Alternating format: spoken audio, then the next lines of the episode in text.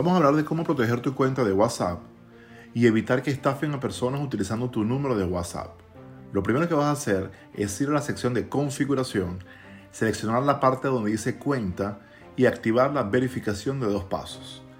El sistema te va a pedir que asignes un PIN, un número de 6 dígitos con el cual vas a asociar ese proceso de verificación.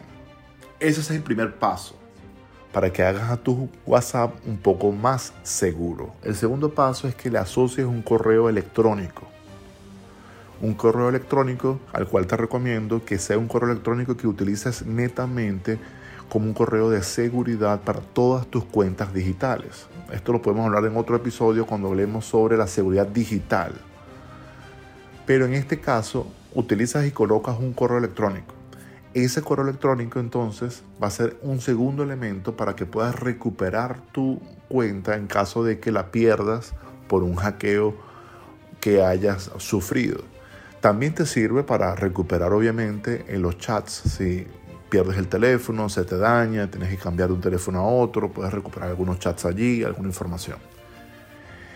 El tercer elemento es, si utilizas el WhatsApp como un método de trabajo y ya tienes un equipo de trabajo, ya tienes una empresa a través del cual tú estás utilizando el WhatsApp como un método de comunicación corporativo, te recomiendo 2 cosas. Uno, no utilices el WhatsApp versión tradicional, sino que vayas y migres a WhatsApp Business. Segundo, no utilices en WhatsApp Business el número de teléfono que usas tradicionalmente, que todo el mundo conoce y que en el cual te pueden llamar. En el WhatsApp Business vas a utilizar un número de internet.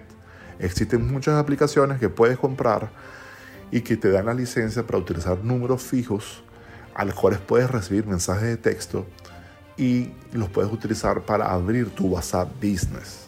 En una sola aplicación vas entonces a tener 6, 7, 10, 15 números de teléfono y todo tu equipo de trabajo puede tener su WhatsApp personal y tener un WhatsApp Business con ese número al cual los mensajes de texto, que son el método a través del cual le roban a las personas las cuentas de WhatsApp, van a ser solamente canalizados por esta aplicación y van a llegar a un solo teléfono. Si así tú lo decides, puedes elegir que esa aplicación llegue a más de un teléfono, e incluso puedes elegir que no descargar la aplicación y tener acceso simplemente por internet a esa página y verificar allí cuando tú quieras recibir un mensaje de texto.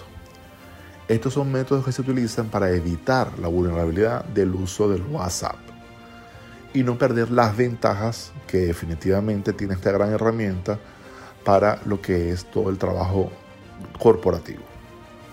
Espero que haya sido de utilidad y en otro episodio estaremos hablando de Telegram y cómo el Telegram es otra respuesta para poder tener más seguridad a la hora de compartir datos que son esencialmente muy delicados, como los datos bancarios. Un saludo.